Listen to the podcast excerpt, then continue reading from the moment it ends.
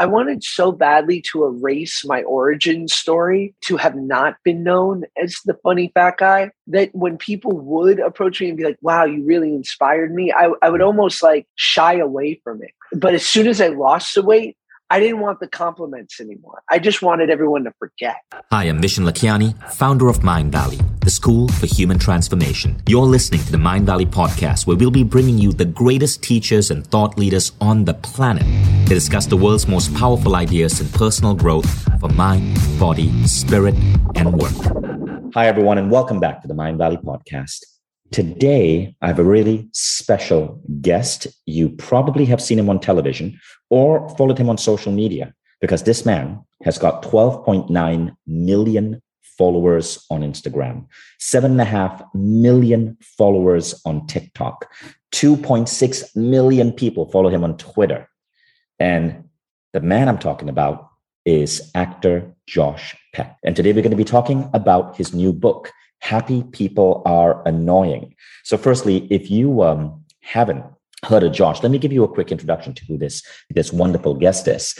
So, Josh established himself as one of Hollywood's rising talents, making a seamless transition from being a child actor to a leading man. He's best known for his role on the Nickelodeon phenomenon, Drake and Josh. And you've probably also seen him on many feature films and, and shows he's guest starred in, like The Big Bang Theory or The Mindy Project.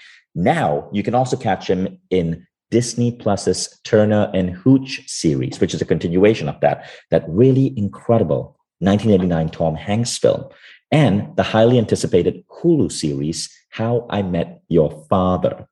So I'm so excited to have Josh here, especially because we're going to be talking about a topic, happiness, uh, which is a big topic on Mindvalley if you're a Mindvalley member, you probably read the news. We just signed Tal Ben Shahar of Harvard University to come on our platform to teach the theory, the art, and the science of happiness. So, happiness is a hot topic in our community, but it's also something that's so elusive for so many people.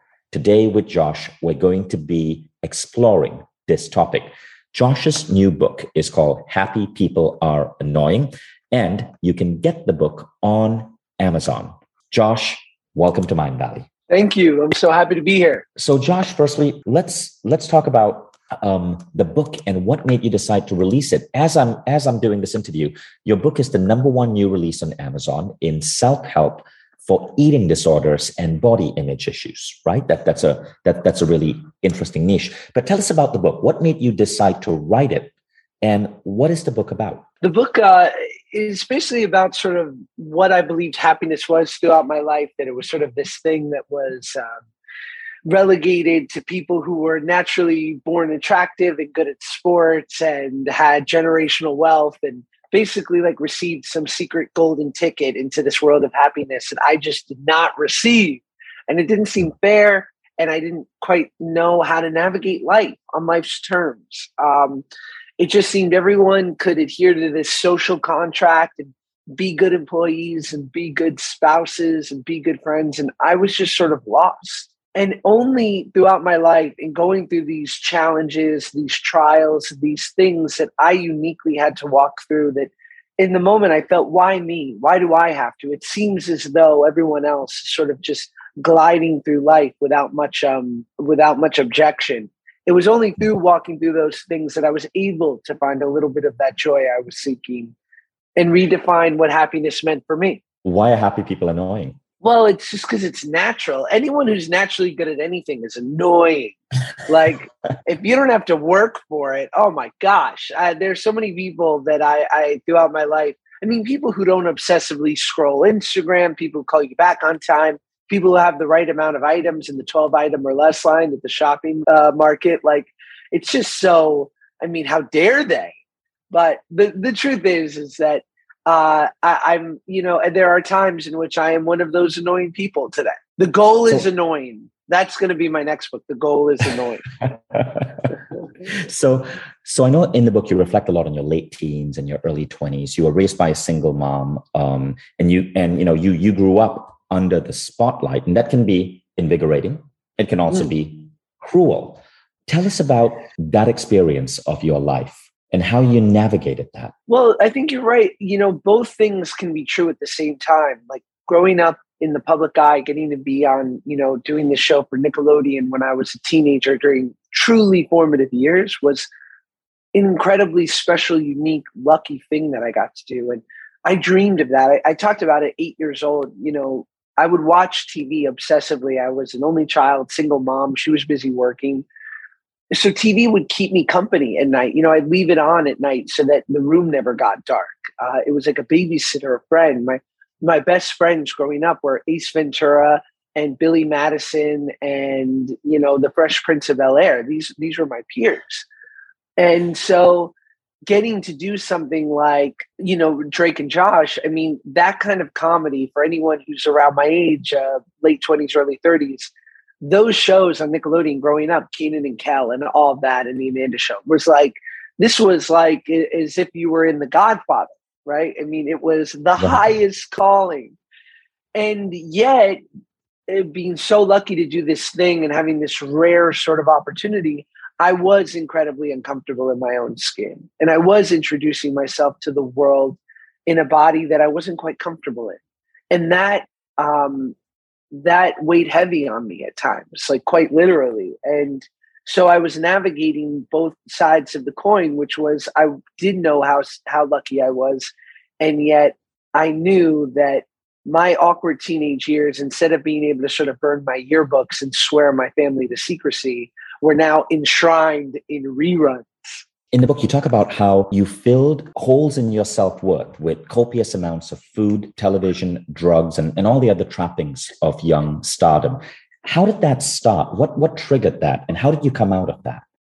I don't know if it was necessarily a trigger. I just, I was always kind of a chubby kid, and food, you know, I come from a family of bigger people, and food was sort of a mainstay. It was the focus. Uh, I always say, you know, growing up, it was like, oh, you're going to go to a baseball game? Great, we'll get a hot dog. Movies, popcorn. We're going to stay mm-hmm. in, we'll order Chinese. We're going to go out, we'll get a slice.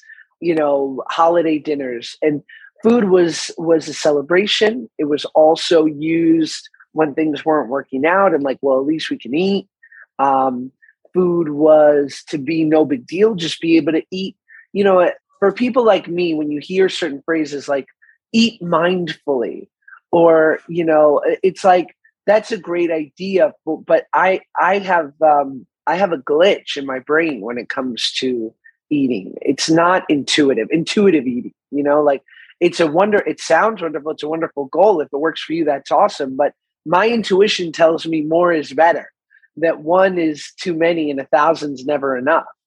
And so i um and so as a young kid, I just sort of did the thing that most kids do, which is I ate junk food. I just did it a little bit more. And then at around 13, 13 to 17, I put on about 80 pounds um, and got quite heavy because I was now, I was walking to school by myself. And then I, there was a snack table at Drake and Josh.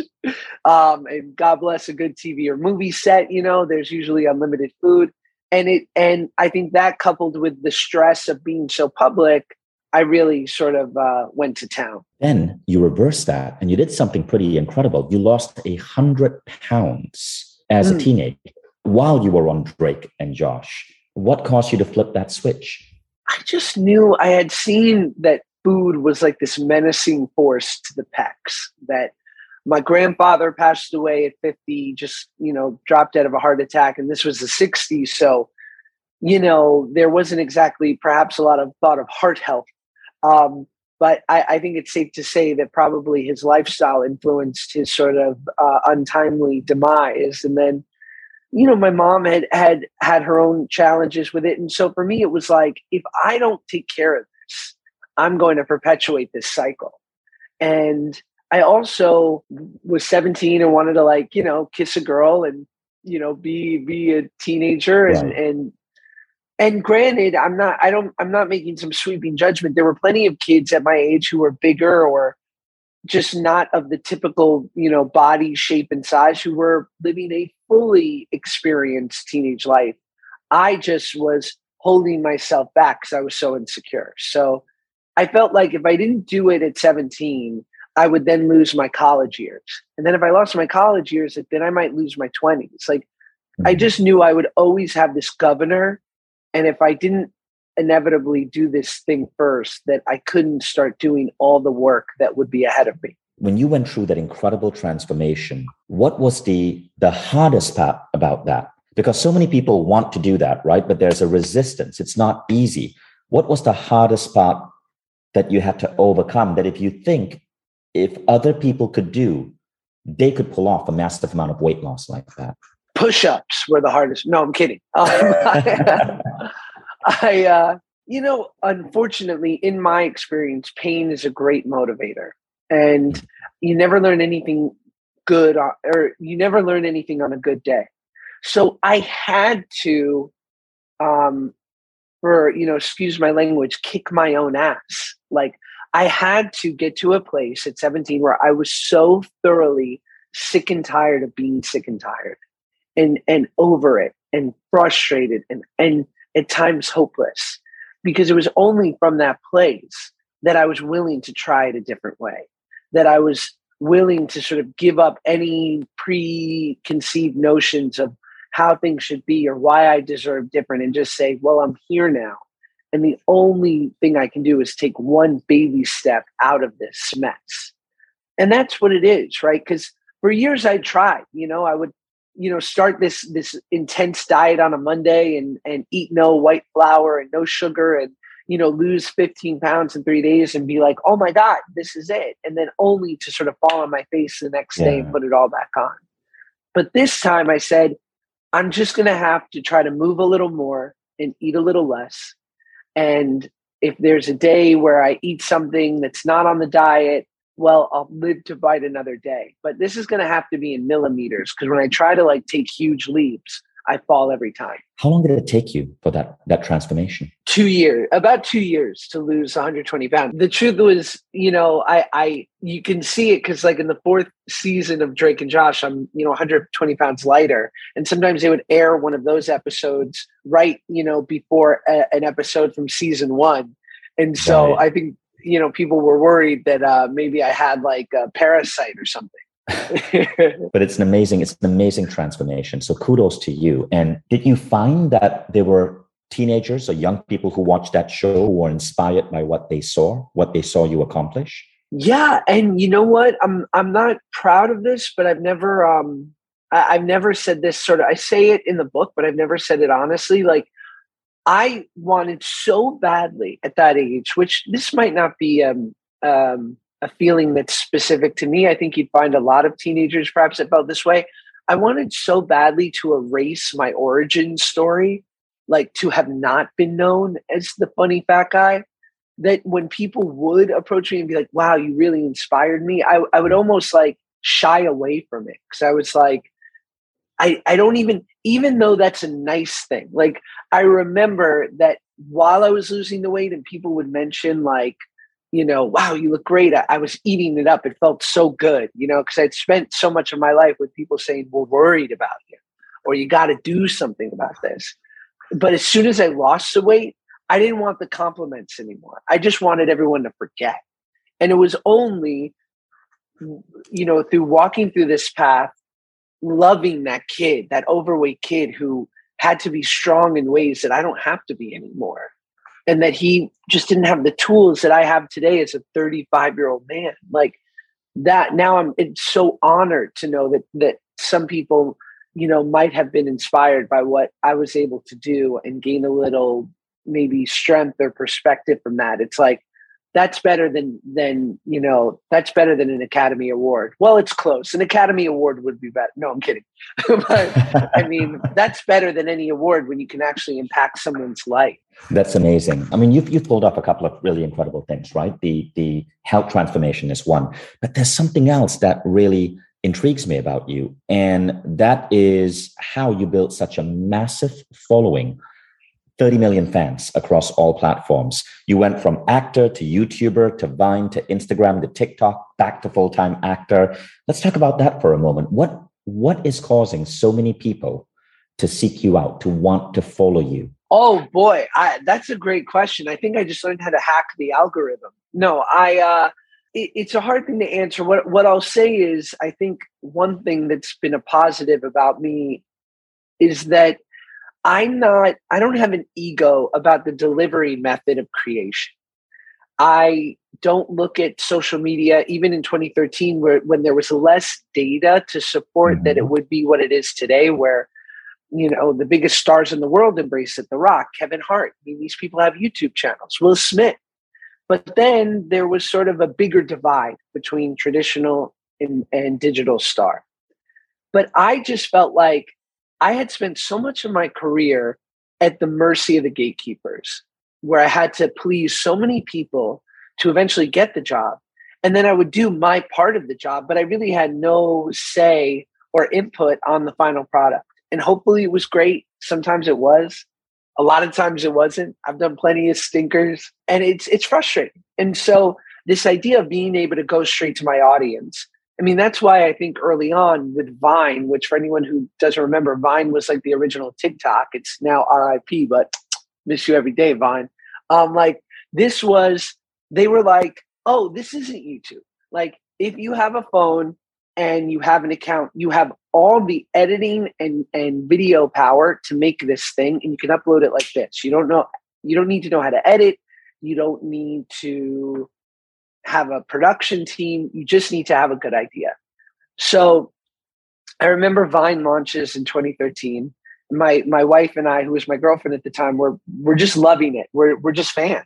And one day she says, "Why don't you make a Why don't you make a video?" And I put one up, and it gets a, it gets some views, and then I do another one, and suddenly I'm starting to get a, a nice little following. And I remember I got really lucky. This buddy of mine, Rami Perlman, was working in social media in early days, and he was like an apostle of mine.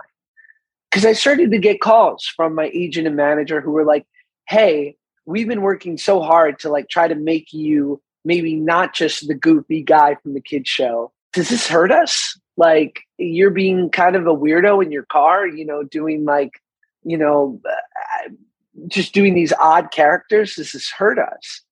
And my buddy said, listen, don't let anyone tell you what this is.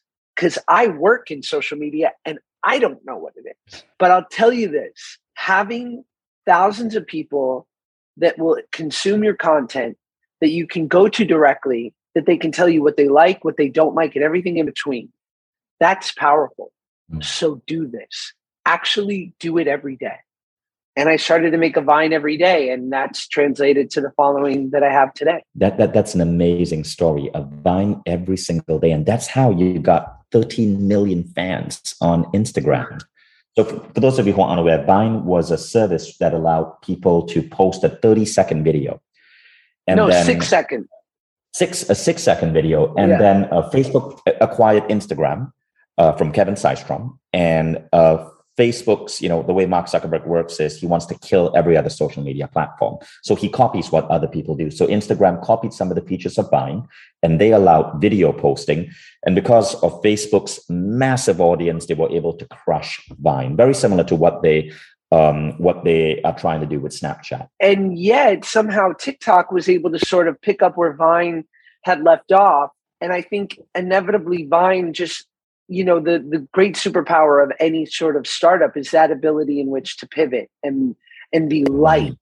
And they unfortunately like we as the the sort of big people on the app at the time you know it was me and a couple you know a few dozen other creators we were like their r&d team happy to give them all this free feedback because here they were giving us this platform. Like it was this really sort of symbiotic relationship.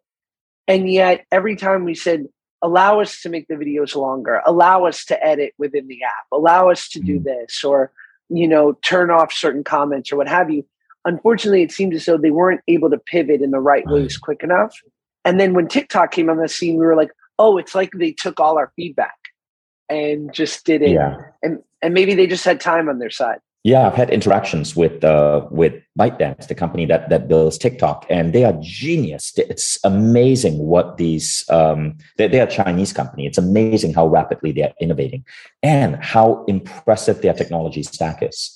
Oh wow, yeah, their um, you know, their algorithm is is pretty special. I just love going on other people's TikToks. I'm like, oh, this is what yeah. you're into. Like your for you page will tell you more about you than than your own mother it's incredible what what the AI can do in terms of determining who you are, your habits, uh, what you're gonna like, who you're gonna vote for, what issues um, interest you. The whole world of social media is fascinating.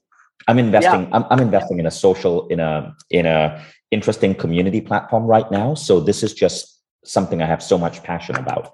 There's just going to be so many different opportunities in which to continue to sort of level up the social media landscape because it's just you know it, it it's going to become the primary way we communicate i think possibly I, I'm, I'm betting on something else. I'm, I'm betting that yeah. the future of social networks is going to go off the app and it's going to go to real world connections. So I'm investing in, in companies right now. I've, I've evolved from being the founder of Mindvalley to now being an investor in community tech. And I'm investing wow. and I'm interested in companies that are bringing people together in the real world because that's true human connection, right? Social media is really a way of democratizing entertainment, but it's not true human connection. So I think I think there's going to be a shift. That's why but, I don't. That's why I'm terrified of the metaverse. I'm like, I'm not interested. I feel like I want to go camping in, in, an actual forest. Well, I'm not sure I want to go camping, but you know what I mean. Like, I, you know, maybe I'm nuts. Maybe I should be, you know, buying real estate in the metaverse somewhere, you know, lakeside. No, no. People, people are people are misunderstanding what the metaverse is going to be. The metaverse is not going to be um, real estate. It's, the biggest part of the metaverse is not going to be real estate in the cloud. The biggest part of the metaverse is going to be metaverse objects in our space. In short, augmented reality. In 2017, I was sitting down at a conference in Silicon Valley with some of the leading minds in AR and VR and Peter Diamandis was hosting. He's a famous futurist, and he pulled six men on screen uh, on stage. They were all experts in AI, VR, uh, um, and all of these different technologies. And he says, when in regular glasses, when will we have the ability to see augmented reality? And all of them said, in normal glasses, no different from what I'm holding up right now, we'll get there between 2025 and 2029. That was the wow. range from all of these experts right? And um, and so most of us will be wearing fashionable glasses. So these are blue light blocking glasses, Tom Ford. They, you know, they're, they're kind of cool. I, I like wearing them around. But in something as light as this, you'll be able to see augmented reality. And this is what's going to happen. It's not going to be the utility isn't going to be computer games. The utility is going to be this. So let's say you, Josh, when you went through that that act of losing 100 pounds, there were certain foods that you liked. There were certain um, uh, maybe some healthy shakes, or perhaps there was a grocery list or there was a health food store in your neighborhood, you could go there, go to that store, go to that supermarket, and right in the air, buy this, eat this, Josh's recipe. This is this is Josh's shake. And the people who follow you, when they walk into that real world, they see your annotation. They see stickies from you, your annotation, your markings in that physical space. And so what's mm. happening is that they are in a way subscribed to your brain and your intellect within the context of that space. So that's where I believe the future of social media is going to be. Not not us being hooked in computer games. That is that scares me. That is going to be so unhealthy for the human race, right? Yeah, I'm not even good at regular video games, and I'm not it. My friends always want to play Call of Duty, and I'm like, I'm not the one to be on your team. I'm gonna get, I'm, I'm gonna get murked really quick. Right. But but that said, let's talk about social media because a lot of people are interested in that. I mean, who wouldn't want more followers on Instagram, right? It's great brand building. And many people who are part of Mindvalley are CEOs, are company founders, and it is an audience and it is something that you should leverage. Any company I invest in, I ensure the CEO gets an Instagram. In fact, I just invested in a company and I made the CEO open an Instagram account that very day. Wow. Um, because it's it's important, right? But what would be your tips to to to get people interested in following you and listening to your point of view and hearing your ideas on a platform like Instagram? I would say, you know, it, it sounds reductive or or overly simple, simple, but honesty honesty is rewarded vulnerability is rewarded in a way that we've never seen before because everyone's posting this curated life to instagram of what they think people want to see, of what they want to present. You know, I, I always say we always see the picture of the people at the club the night before looking hot and getting bottle service. What we don't see is them wrapped around the toilet the next morning. like the the reality is is that you only have yourself you only you are your own r&d department i i only know how to do it and and this sounds overly cool but stay with me here. I only know how to do it the steve jobs apple way. I don't know how to do it the walmart way. So and and by the way they're they're both good and they're both valid. I mean obviously they're two of the biggest companies in the world. Mm-hmm. but apple and steve jobs approach was always it's not for our audience to tell us what they want. We have to create we decide what they're going to want. And that's always when it's worked to my advantage. If i'm trying to people please if i'm trying to guess what's going to work what's going to get a bunch of likes what's going to really um, catch on what's relatable inevitably i'm probably going to fall short maybe i can hack the system for a couple tries but it's going to have diminishing returns but when i say this is funny to me. I think this is of quality. This is something I would want to watch more times than not is when I find my sort of biggest wins. Conversely, Walmart's more like we adapt to what the consumer wants. They tell us mm-hmm. what they like and we give it to them. Obviously, their model ain't hurting. They're absolutely crushing it. But I don't know how to do it that second way. I only know how to do it the first. Right. And I know you also use humor a lot. You're really funny um, no surprise since you said Ace Ventura and Billy Madison were your idols, right? Were your people. I love those shows, so I really relate. Um, and you also partner with brands a lot, and I and I bet that helps a lot too. Yeah, I mean, I've I've been so lucky. I remember when I got my first. I talk about it in the book. I got my first brand deal with a company called Badoo, which was a dating app. Um, which everyone on Vine was doing these Badoo ads, and I'm like, what about me? Mm-hmm. You know, I I like money. And so I I remember, you know, because it made sense, right? Like companies don't advertise on the Super Bowl for love of the game. They do it because they know it has the most eyeballs. And so when social media was in its sort of like early days, it only made sense that inevitably brands would come and try to leverage your audience, your eyes for their product. So I wound up doing this first thing for Badoo. I, I, I they were like, we'll give you five thousand dollars and we'll we'll wire it into a PayPal account. I was like, that seems insane. It makes no sense. And I've never been able to make money outside of show business before. I don't even have a PayPal account. And I remember I posted the video and within a minute there it was. And I, I, I couldn't believe it. And it was sort of a preview of what was to come with brands and social media and I was lucky because I was uniquely qualified because here I had this social media following, but also I had sort of been taught through 10 years of traditional movies and TV how to, you know, be accountable, how to show up for brands, how to be a good partner in which to work with. And I've been doing it pretty consistently over the last nine years. And I did a big campaign with Bank of America two years ago, sort of a almost a two year long thing. And for three or four years. I did a yearly thing with Buick, and you know, I, I just feel like, look, inevitably, we know that this content's not free, right? Someone's making money off of it. And so if I can make 10 videos a month and one or two of them are sponsored and that can facilitate the other eight that are free, I can sleep okay about that. Right. Very true. Very true. Right and and that way you get a slice of the pie rather than just um, Zuckerberg. Yeah, because you know Zuckerberg's gonna Zuckerberg's doing just fine, and sh- He's you know, shout out, right? Shout yeah. out Zuck. Good, good. I mean, listen, good for all of them, but you know, inevitably, I think when you can figure that out, and that's what's exciting. I mean, you know, uh, hate them or love them, you know, the the new influencers, the the huge people on TikTok and mm-hmm. whatnot. I, you know, I think the merchandising, I think the fact that they're you know, like you, you know, they invest in companies. I think that's sort of like the next step because inevitably I'm still at the behest of some brand calling me and saying, hey, here's X amount for this campaign.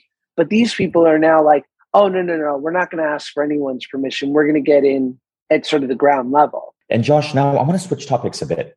And our final question for today is really about your upbringing. I mean, you grew up with financial hardships you grew up with a single mom and no father figure. Mm. What was unique about your upbringing? Was there something about the way, some incident, maybe something about your mom that led you to this level of success? God, it, it, it's a great question. And how do we do forensics on our own life? Right. Right. Because I always say a, a good life is an amalgamate of, of a million right things. You know, it's it's doing the right thing in a small way over and over again that amounts to a good life.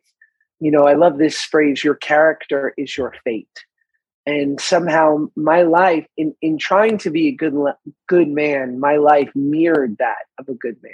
So I I, I don't know. You know, I it's it's so um it's kind of corny, but when people say like what knowing what you know now, what would you have changed? And it's like, well, if I changed anything, I wouldn't be here. And if I'm you know um, pleased with where i'm at then you know you can't really change anything so i certainly think there were some sweeping big factors i didn't know my dad which i think mm-hmm. sort of rocked my foundation from the moment that you know uh, dna you know branches were sort of like chromosomes were intermingling uh, in my earliest inception right or conception like that that was sort of like set a tone even before I was actually living, breathing on this earth. And then, you know, some financial insecurity, the fact that my mom was a bit of an unrealized performer, that she was a mm. natural comedian and singer, but maybe didn't have the support she gave me. There was so much at work. You know, I love this mm. idea of epigenetics, which is like trans and, and it, it, it has sort of its, its place in, in trauma that this idea of transgenerational trauma, that things that happen to your parents can affect you at your DNA, at your like base level.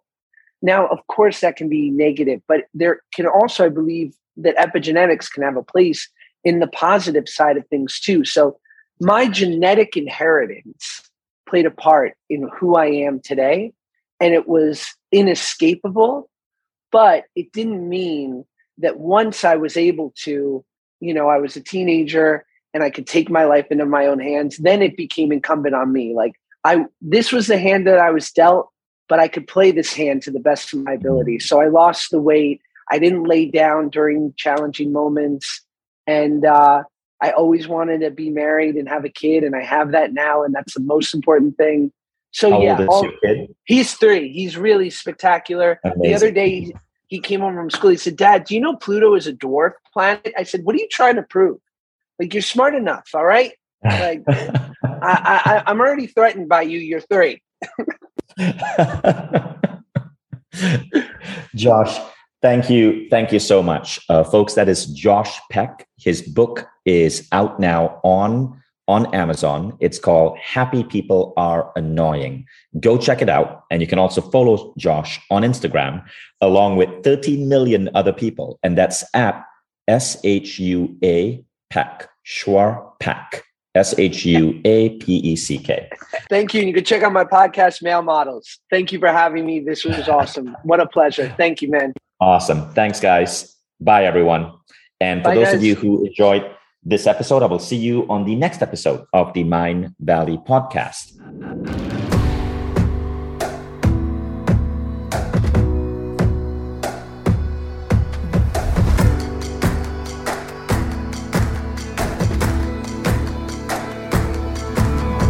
I'm Vishen Lakhiani, and this is the Mindvalley Podcast.